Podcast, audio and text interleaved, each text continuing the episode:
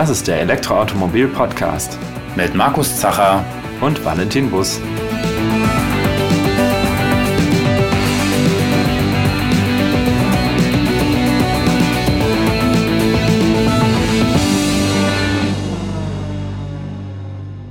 Ende letzten Jahres kam eine Studie des Instituts für Energie- und Umweltforschung Heidelberg raus, die besagt, dass selbst der Neukauf eines Elektro-PKWs umweltfreundlicher ist als die Weiternutzung eines alten Verbrenners. Oft war das ja so ein bisschen ein Argument, es ist ja umweltfreundlicher, das alte Fahrzeug weiterzufahren, als sich ein neues zu kaufen, wo erstmal ein CO2-Rucksack durch Batterieproduktion und so weiter entsteht. Aber die Studie besagt, nee, durch die Einsparungen im Betrieb ist es sinnvoller, auf Elektro umzusteigen, so schnell es geht. Was aber vielleicht noch sinnvoller ist, ist, sich die Produktionskosten des Fahrzeugs doch zu sparen und sein altes Fahrzeug einfach umzurüsten auf Elektroantrieb. Und möglicherweise gibt es ja heute auch noch gar nicht das Wunschmodell als elektrisches Fahrzeug auf dem Markt. Man hat sein eigenes Fahrzeug liebgewonnen, möchte aber trotzdem elektrisch fahren. Ja, eine solche Möglichkeit der Umrüstung eines Verbrenners auf E-Antrieb bietet zum Beispiel die Firma E-Revolt an. Und um darüber mehr zu erfahren, haben wir uns heute einen Gast eingeladen. Herzlich willkommen, Sebastian Hunold. Hallo, grüß euch. Ja, hallo Sebastian. Du, ja, am besten stellst du dich einfach mal kurz unseren Zuhörerinnen und Zuhörern äh, vor, wer du bist, was du machst und ja, vielleicht auch, wie es zu eurem Unternehmen Erevolt äh, gekommen ist. Ja, sehr gerne. Erstmal vielen Dank, dass ihr mich heute eingeladen habt. Freut mich natürlich sehr. Mein Name ist Sebastian und ich bin einer der Co-Gründer und auch Geschäftsführer von eRevolt. Und was wir machen, ist genau das, was du eben schon angerissen hast, nämlich das Automobil in die Kreislaufwirtschaft überführen. Heißt ganz praktisch, ähm, die Umrüstung und Aufrüstbarkeit eines Autos zu gewährleisten. Und die Idee dahinter ist ganz einfach, wenn man eben das Auto schon besitzt und sagt, ich möchte gerne mein Auto weiterfahren, aber ich möchte jetzt ein Elektroauto haben oder ich möchte ein vollständig digitalisiertes Auto haben mit neuem Infotainment oder vielleicht noch weitere Features in der Zukunft haben, dass ich dann nicht das ganze Auto ersetzen muss, sondern dass ich eben diese Eigenschaften meines Autos ändern kann in Form einer Umrüstung, in Form einer Aufrüstung. Und genau das entwickeln wir gerade mit unserem E-Revolt Umrüstset. Mhm. mhm. Das heißt, es geht nicht nur um den Antrieb, sondern es geht insgesamt darum, das Fahrzeug auf den neuesten Stand sozusagen zu bringen. Ganz genau.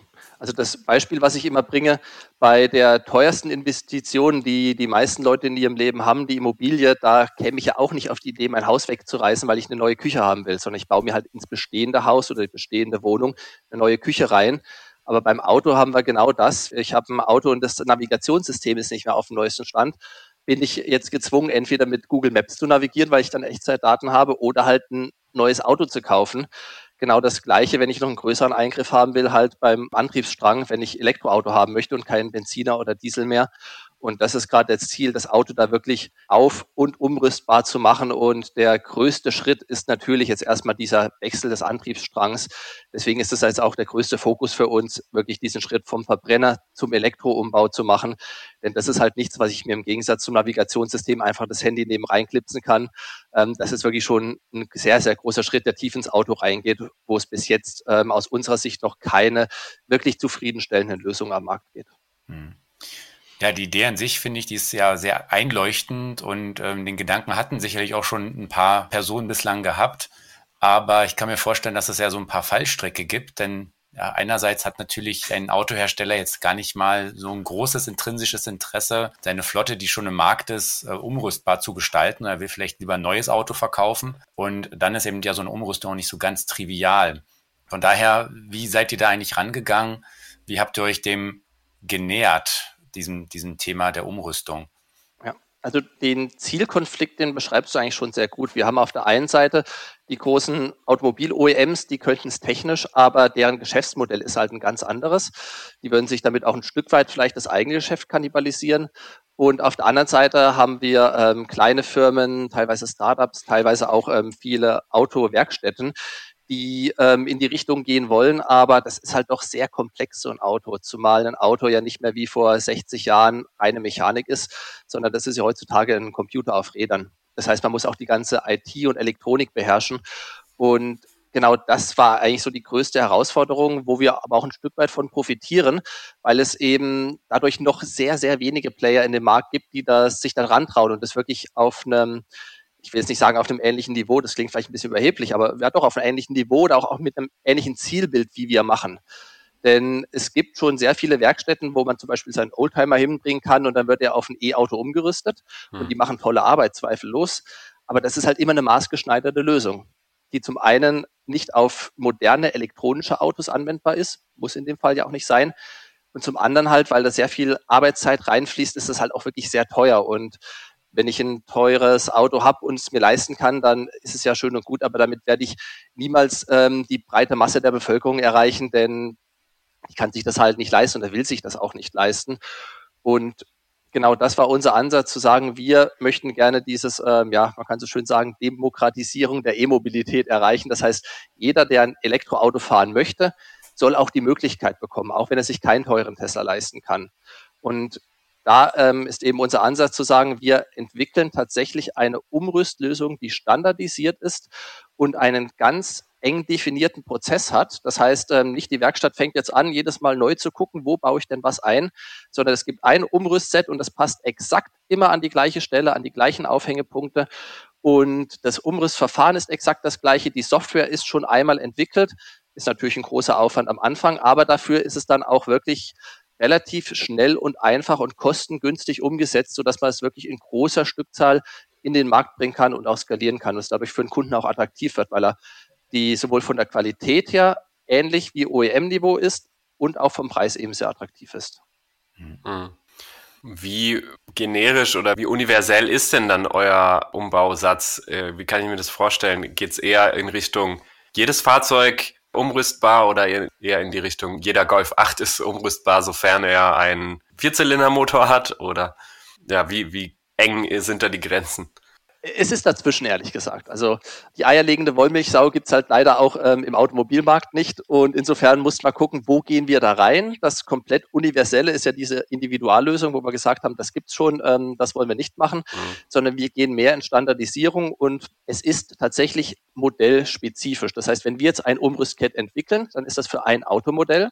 Mhm. Und das heißt, um bei deinem Beispiel zu bleiben, der Golf 8 zum Beispiel, wäre dann dieses Modell, ob der Vierzylinder hat oder gibt es den überhaupt nicht, als Sechszylinder gibt es den, glaube ich, gar nicht mehr. Also ähm, welche genaue Motorvariante der hat, spielt dann nicht die Rolle, aber zumindest, dass es der Golf 8 ist. Und was und wir noch gesagt haben, ähm, wir wollen ja möglichst viele Leute erreichen. Deswegen gehen wir eben nicht auf irgendwelche äh, Sondermodelle von Lamborghini oder was weiß ich, die nur tausendmal gebaut wurden, mhm. sondern eben auf die Volumenmodelle der Golf, in unserem Fall ist es der Golf 7, der das erste Modell sein wird. Äh, mit dem starten wir und darauf basierend erweitern wir dann, wenn wir das Kit für den rausgebracht haben, erweitern wir die Lösung auch für weitere Modelle. Und was uns da in die Karten spielt, ist, dass die großen Automobilhersteller ja auch auf Bausätze setzen. Bei Volkswagen zum Beispiel ist es der modulare Querbaukasten, auf dem der Golf jetzt basiert. Da sind noch viele andere Autos drauf von Audi, von Seat und so weiter. Und das macht es uns auch wieder leicht, weil der Anpassungsaufwand, wenn wir vom das Kit des Golfs jetzt auf weitere Modelle erweitern wollen, dann auch vergleichsweise gering ist, so dass wir mit einem eher geringen Aufwand neue Automobilmodelle erschließen können und damit auch unser Produktportfolio sehr schnell erweitern können. Hm. Ja, das ist im Prinzip ein naheliegendes Vorgehen, dass man sozusagen guckt, mit welcher technischen Lösung kann ich möglichst viele Fahrzeuge abdecken Einschränkend ist dann wahrscheinlich noch, ja, was ist noch groß im Bestand? Also wahrscheinlich ein Kit für einen Golf 3 zu entwickeln, wird sich wahrscheinlich deutlich weniger lohnen, weil es da wahrscheinlich gar nicht mehr so viele Fahrzeuge auf dem Markt gibt, die dann auch noch, ja, den Zustand haben, dass man da jetzt noch ein paar tausend Euro reinsteckt. Und ja, logisch, dass man, also irgendwo naheliegend, dass man dann die Plattform da aufgreift, da sicherlich Volkswagen einer der, der größeren Player auch. Jetzt habe ich das gerade mit dem Golf 3 schon erwähnt. Welchen Zustand muss dann so ein Fahrzeug haben, damit ihr sagt, ja, den würde ich jetzt umrüsten? Also jetzt habt ihr das, jetzt habt ihr, sag ich mal, das Kit entwickelt für ein, für ein Fahrzeugmodell. Jetzt sagt ein Interessent, oh super, mein Auto soll umgerüstet werden. Gibt es da irgendwelche Grundvoraussetzungen irgendwie? Der muss einen TÜV haben oder darf, Auto darf keinen Rostschäden haben oder keine Ahnung, was dann äh, alles dann eine Rolle spielen könnte. Ja, also um die Frage zu beantworten, springen wir jetzt einfach mal anderthalb Jahre in die Zukunft, denn wie gesagt, aktuell sind wir noch in der Entwicklungsphase, das heißt, wir sind jetzt leider noch nicht am Markt, aber in anderthalb Jahren werden wir da an den Markt gehen und wie das dann abläuft, ähm, nehmen wir mal an, du möchtest dein Auto umrüsten lassen, du gehst da auf unsere Website und gibst du erstmal ein, was für ein Modell du überhaupt hast. Dort wird überprüft, ist das Modell umrüstbar oder nicht. Und da kommt jetzt herzlichen Glückwunsch, dein Modell ist umrüstbar. Hier hast du die nächsten Händler in deiner oder die nächsten Werkstätten in deiner Nähe, bei denen du es umrüsten kannst. Denn wir selber werden keine Werkstätten aufmachen. Das wäre absoluter Unsinn, denn wir haben in Deutschland schon über 34.000 Kfz-Werkstätten, die sich sehr freuen, ähm, wenn sie neues Geschäft kriegen. Das heißt, dort werden wir mit den bestehenden Werkstattnetzen kooperieren. Und die Werkstätten, die sich bei uns als Partnerwerkstätten anmelden, die sind dann eben auf der Liste. Da siehst du, jawohl, bei mir in der Nähe ist die Werkstatt Meier und machst mir deren Termin aus, bringst dein Auto dorthin, dort gucken die sich's einmal an. Und was die sich angucken, ist eigentlich der allgemeine Zustand des Fahrzeuges. Also ähm, will sagen, wenn das Auto tatsächlich schon komplett runtergerungst ist, ähm, hat schon echt viele Sachen, die Querlenker sind ausgeschlagen und irgendwie hast du es sogar geschafft, dass das rostet, weil du vielleicht mal einen schlimmen Unfall hattest, wo die Karosserie Schaden genommen hat, dann wird die Werkstatt davon abraten und sagen, du pass auf, das macht keinen Sinn mehr für dieses Auto, das ist am Ende seines Lebenszykluses angekommen. Aber im Allgemeinen sind die Autos ja doch mittlerweile auf sehr, sehr lange Zeitspannen ausgelegt, dadurch, dass du eben Karosserien hast, die sind voll verzinkt, die fangen kaum noch an zu rosten, die halten wirklich viele Jahrzehnte. Und wenn das Auto einigermaßen gepflegt wurde, wird es selbst nach einigen Jahren noch problemlos in der Lage sein, dass man Umrüstung macht und dass das Auto dann eben auch noch mehrere Jahre lang fährt, weil das soll ja das Ziel sein. Wenn wir dem Kunden eine Umrüstung geben und ein halbes Jahr später geht irgendwas anderes Großes kaputt, dann hat das auch keine Freude dran, dann ist wieder der Kunde glücklich und wir nicht und das wollen wir einfach vermeiden. Hm. Und was wir deswegen eben auch noch mit implementiert haben, ist, dass wir gesagt haben, der Kunde will ja eine Sicherheit haben. Denn er hat ein Auto, das hat nur noch einen gewissen Restwert, da muss er jetzt nochmal Geld reinstecken, denkt er sich schon, hm, ist es die, die, Sache überhaupt noch wert? Und dann kommt der E-Revolt daher, das ist irgendein so kleines Startup, habe ich noch nie gehört. Was ist denn, wenn es die morgen nicht mehr gibt? Wer haftet denn dann dafür? Und deswegen haben wir auch da wieder gesagt, äh, machen wir nicht alles selbst, sondern machen wir das mit Partnern. Und in dem Fall haben wir die Zürich-Versicherung mit der Realgarant ähm, als Partner gewonnen, wo wir sehr stolz drauf sind. Das heißt, die Realgarant gibt die Garantie dann für das komplette umgerüstete Auto, nicht nur für die neuen Komponenten, sondern auch für das, was schon da war, so dass der Kunde erstmal weiß, okay, für die nächsten zwei Jahre passiert da nichts das heißt, ich habe wie beim Neuwagenkauf eine Sicherheit. Falls irgendwas von allein kaputt geht, habe ich einen Garantieversicherer, der es mir zahlt. Und gleichzeitig haben wir auch uns damit das Leben wieder ein bisschen leicht machen können, weil die ohnehin schon eine Checkliste haben. Wenn man eine Garantieverlängerung kaufen will, muss das Auto in die Werkstatt und da wird einmal durchgecheckt, dass die wichtigen Komponenten noch in Ordnung sind. Und an der orientieren wir uns auch zu großen Teilen dann, um eben zu überprüfen, ist das Auto in einem guten Zustand, dass es jetzt noch lang genug hält und sich die Umrüstung wirklich noch lohnt. Mhm. Jetzt fängt der Kunde, hat Glück und das Auto ist äh, umbaubar. Was für Komponenten kommen denn dann eigentlich zum Einsatz, die der Kunde dann da erhält? Also wenn wir jetzt mal wirklich dann die E-Technik ein bisschen einsteigen. Mhm. Also ich habe gerade schon erwähnt, wir sind jetzt gerade noch in der Entwicklungsphase, deswegen, ähm, ich sage euch jetzt einfach mal den aktuellen Stand. In Details kann sich das sicherlich mhm. noch ändern, aber wie es sich jetzt gerade abzeichnet, also vom Grobkonzept, das steht auch, das wird sich soweit nicht mehr verändern. Als erstes kommt natürlich alles raus aus dem Auto, was wir nicht mehr brauchen. Also das ist der Verbrennungsmotor, ganz klar. Das ist aber auch der gesamte Abgasstrang, der Tank. Ähm, A, brauchen wir es nicht mehr und B, ist es auch einfach der Platz, den brauchen wir schon. Mhm. Und das Getriebe, gerade beim Handschalter, werden wir erstmal weiter benutzen. Ganz einfach, weil das braucht man eh und es hat auch den Vorteil, das Getriebesteuergerät, da hängt wieder Technik mit dran. Jemand das neu macht, ist es leichter, das Getriebe weiter zu verwenden. Das heißt, wir haben einen Elektromotor, an denen kommt das Getriebe dran. Zu dem Elektromotor gehört natürlich auch alles, was man drumherum braucht. Das heißt, der Inverter, die Hochvoltverteilung, halt die gesamten Hochvoltkomponenten, die man braucht, um den Elektromotor zum Drehen zu bringen. Ähm, das kommt alles zusammen als Package zum, zu der Werkstatt geliefert. Das Ganze ist aufgehängt in einem Metallrahmen. Wir nennen es Plug-and-Play-Rahmen, haben den auch ähm, bereits patentieren lassen. Der nutzt die Aufhängepunkte, die Motorlage, die vorher der Motor genutzt hat. Damit ist es halt auch prozesssicher definiert, dass es nicht mal ein bisschen weiter rechts und ein bisschen weiter links ist, sondern immer an der gleichen Stelle. Dort ist dann E-Motor, Inverter, was ich gerade genannt habe, alles aufgehängt. Getriebe wird an E-Motor dran gehängt und dann passt das eben dadurch auch auf den Millimeter genau wieder an Antriebsstrang, sodass die Kraft bis zum Rad übertragen werden kann.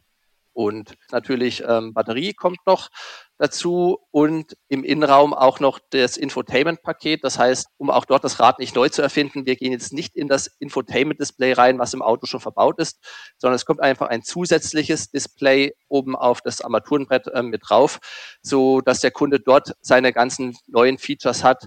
Auf der einen Seite so diese Elektro-Features, wie viel Ladestand habe ich bei der Batterie gerade noch, wie weit komme ich noch, und auf der anderen Seite auch das Infotainment, dass ich da Spotify draufziehen kann, dass ich da meine Google Maps Navigation mit Echtzeitdaten draufziehen kann. Einfach alles, was ich eben gewöhnt bin von einem normalen Auto heutzutage. Mhm. Klingt ja doch recht umfangreich. Habt ihr da schon eine Hausnummer, so wie viel das Ganze kosten soll? Wahrscheinlich noch nicht auf den Euro genau, aber vielleicht habt ihr schon einen Zielwert. Ja, absolut. Also der Zielwert, und der ist auch schon ähm, relativ gut verifiziert, würde ich sagen, liegt bei 12.000 bis 15.000 Euro für den Kunden. Mhm. Ist noch eine gewisse Reichweite, weil wir sind natürlich noch in der Feinverhandlung mit den Lieferanten, aber Angebote haben wir schon und das meiste sind nun mal Einkaufskosten für die Teile und das heißt, wenn wir die wissen, dann können wir auch ungefähr sagen, was es kostet, ähm, das an Kunden zu geben. Und er wird sich natürlich auch über die Zeit verändern. Also wir gehen davon aus, dass wir eine Preisdegression drin haben, ähm, gerade bei so wichtigen Teilen wie der Batterie. Und andererseits werden wir dann mit der Zeit auch immer mehr Teile einkaufen, wodurch das mit der Zeit noch etwas runtergehen wird. Das heißt am Anfang so um die 15.000 Euro und dann geht es noch etwas runter. Das ist der Plan. Hm. Die Batterie ist ja wahrscheinlich dann auch der größte Faktor oder der Kostentreiber an der Stelle. Wie, welche Kapazität kriegt man dann für das Geld?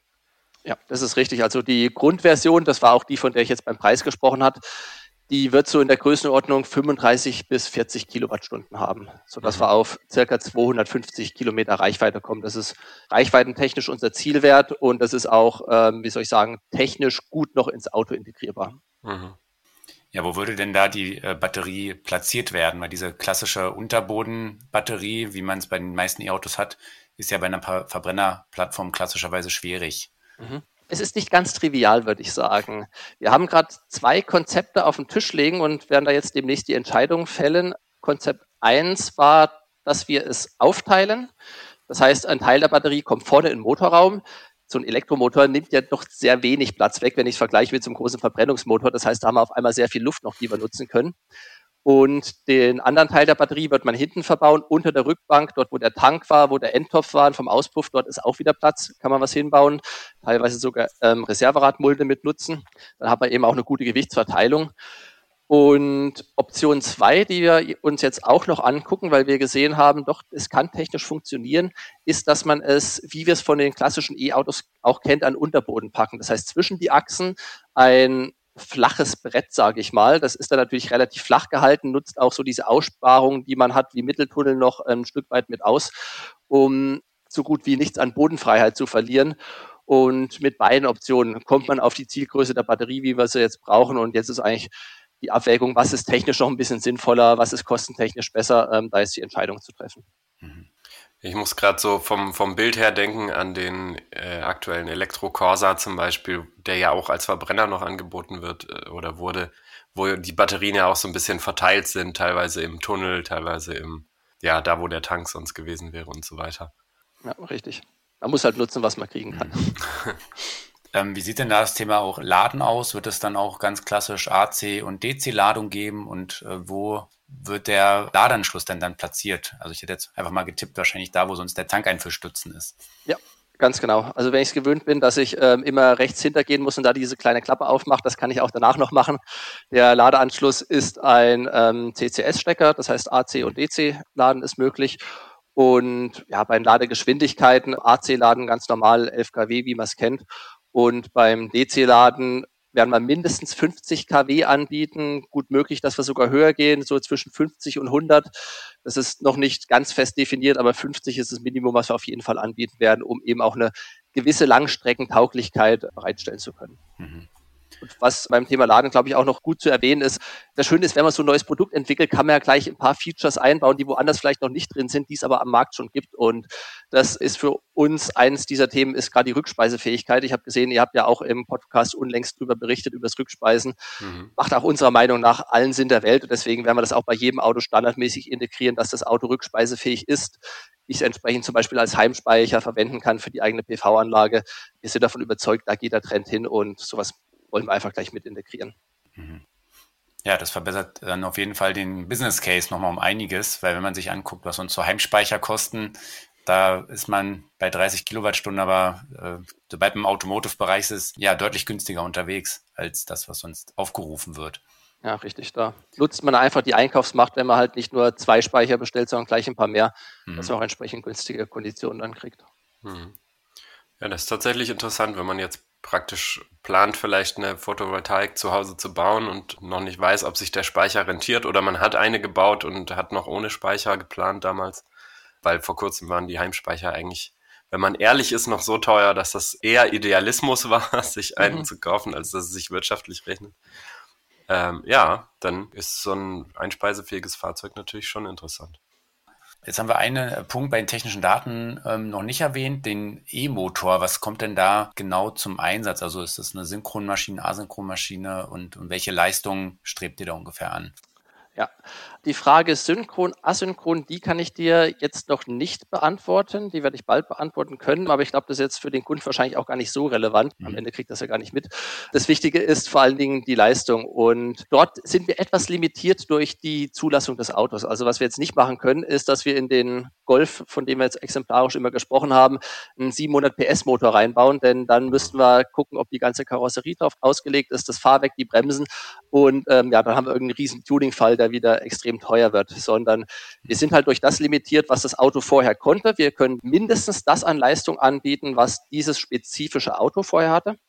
Und es sieht sogar ganz gut aus, dass wir uns eher an dem orientieren können, was das höchst motorisierte Auto, welches diese Komponenten verwendet, ähm, hatte. Also wir sagen, wenn ich den Golf hatte mit 100 PS, aber der Golf mit 150 PS hatte die gleiche Radaufhängung, die gleichen Bremsen und so weiter, kann ich wahrscheinlich sogar auf 150 PS gehen. Das sind wir jetzt gerade in der Klärung mit dem TÜV zusammen, was da machbar ist. Aber das Wichtige ist für den Kunden ja erstmal, dass es kein Downgrade ist. Wenn ich vorher meine 120 PS hatte, dann habe ich die auch nachher das machen wir ganz pragmatisch, indem halt einen festen Elektromotor haben. Elektromotor ähm, kann man ja recht leicht hochskalieren. Das heißt, ein Elektromotor mit viel möglicher Leistung zu kaufen, ist nicht besonders teuer. Und der wird dann einfach softwaremäßig so weit runtergeregelt, dass er die Leistung abgibt, die ähm, zulässig ist und die für dieses Auto auch ähm, ja, sinnvoll und sicher ist. Mhm. Mhm. Das heißt aber, ich habe unter Umständen trotzdem ein deutlich spritzigeres Fahrverhalten, weil ich ja beim Elektromotor zum Beispiel eine angenehmere oder äh, bessere Drehmoment-Kennlinie habe und von der Ampel weg dann wahrscheinlich trotzdem besser starten werde, selbst wenn es gleich viel PS sind auf dem Schein. Das ist absolut richtig. Das sehen wir jetzt auch bei unserem Auto. Das erste, was wir schon umgerüstet haben, das ist ein Golf 7 Variant. Das war vorher ein Diesel und also ein 2 Liter Diesel und jetzt ist ein Elektroauto und der macht von der Ampel weg schon mehr Ballett als vorher definitiv, obwohl es auf dem Papier eigentlich ähnliche Leistungsklasse ist. Mhm. Und bei dem Getriebe, das ist ja dann wahrscheinlich einfach fest ähm, fixiert, ein, ein bestimmter Gang und dann ist gut oder wie wird das dann gelöst? Auch dass das Getriebe natürlich auch, ja, muss ja auch dieses vielleicht höhere Leistung, höhere Drehmoment natürlich ja dann auch abkönnen. Ja, das ist eine sehr gute Frage. Wir waren am Anfang, wo wir das Konzept erstellt haben, auch auf dem Trichter, ja gut, dann sperren wir die Schaltgasse und dann fährt es halt immer im dritten Gang oder so. Mhm. Aus pragmatischen Gründen haben wir es dann während des Baus des ersten Prototyps, den wir jetzt gerade fahren, nicht gemacht, sondern der ist noch schaltbar. Und ehrlich gesagt, wir haben so viel Spaß damit und wir haben auch von den Leuten, die den gefahren sind, das immer das Feedback bekommen, hey, sau cool, dass ich hier noch schalten kann. Wir dachten erst, die Leute wären schaltfaul, aber die Option zu haben, die sagt doch vielen Leuten zu. Deswegen sind wir mittlerweile eher auf dem Trichter, dass wir sagen, warum den Leuten denn die Freiheit nehmen? ich brauche nicht zu schalten. Also ich ähm, selber, ich wohne in München, die Firma ist in Dachau, das heißt, ich habe einen Arbeitsweg von so 20 Minuten. Der geht erst durch die Innenstadt, dann geht er über Land bis 100 kmh hoch, dann wieder durch die Stadt ein bisschen durch. Das heißt, auf all diesen ähm, Verkehrswegen, wenn ich das mit unserem Auto fahre, schalte ich am Anfang den dritten Gang, dann fahre ich los und den lasse ich drin bis zum Ende. Da drücke ich kein einziges Mal mehr die Kupplung.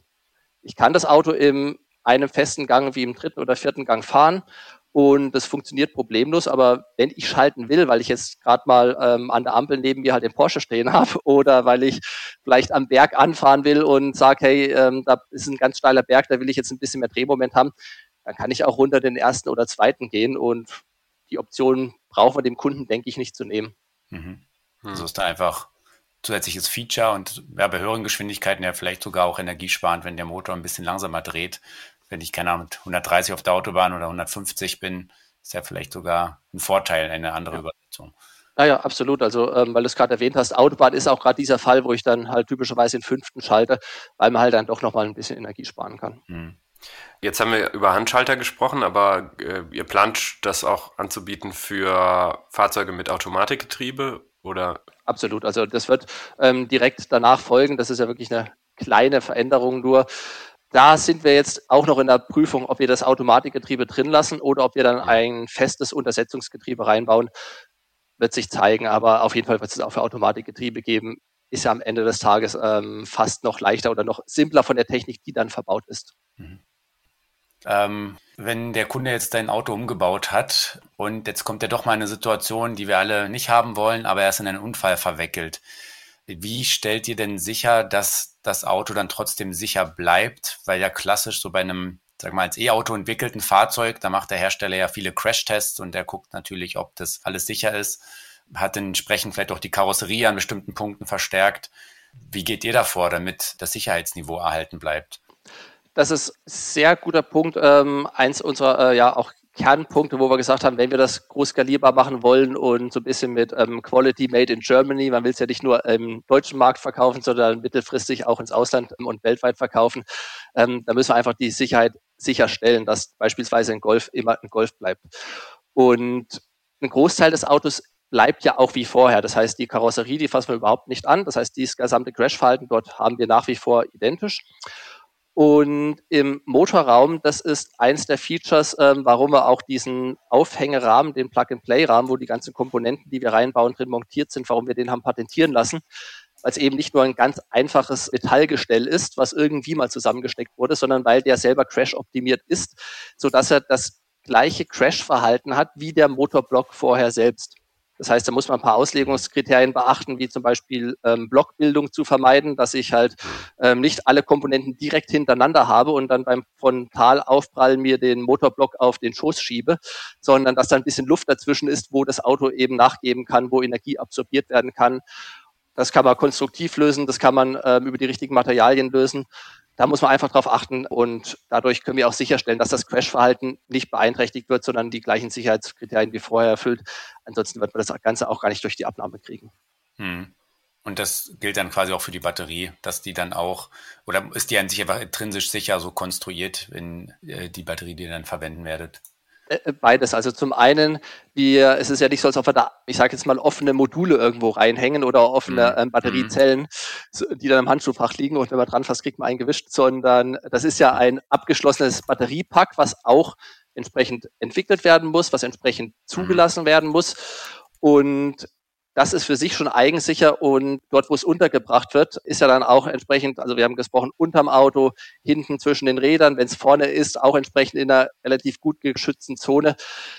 Dementsprechend ist es auch gut geschützt, sodass es eben im Unfall das Letzte ist, was leidet. Und selbst wenn es dann den Schock abbekommt, erstmal so lange noch sicher ist, dass alle ja, Insassen sich vom Auto entfernen können und es jetzt nicht gleich explodiert. Mhm. Mhm.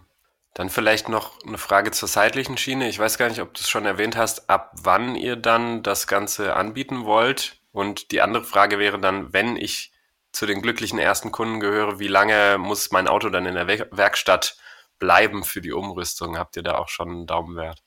Mhm, ja, also jetzt gerade ähm, sind wir in der Entwicklungsphase, werden dann auch während der Entwicklung natürlich noch einige weitere Prototypen bauen. Haben auch schon zwölf Pilotkunden, die bereits in dieser Phase ihre Fahrzeuge bekommen werden. Die haben dann schon die Serienteile drin, sind aber noch nicht nach diesem Serienprozess, sondern nach einem manuellen mhm. Prozess umgerüstet. Und ähm, wenn du dein Auto bei uns umrüsten willst, dann kannst du das ab Ende 2025 tun. Das heißt ähm, anderthalb Jahre ab heute. Und die Umrüstung selber, die geht dann eigentlich sehr zügig. Also ich habe erwähnt, du guckst erstmal auf die Webseite drauf, informierst dich, ist das für mein Auto machbar, machst dann in der Werkstatt den Termin, dass die sich nochmal angucken und wenn du dann in der Werkstatt die Bestellung auslöst, haben, kalkulieren wir mit Lead Times von wenigen Wochen. Also ich sage jetzt mal zwei Wochen, wenn es schief läuft und gerade sehr viele Leute bestellen, vielleicht auch mal vier Wochen.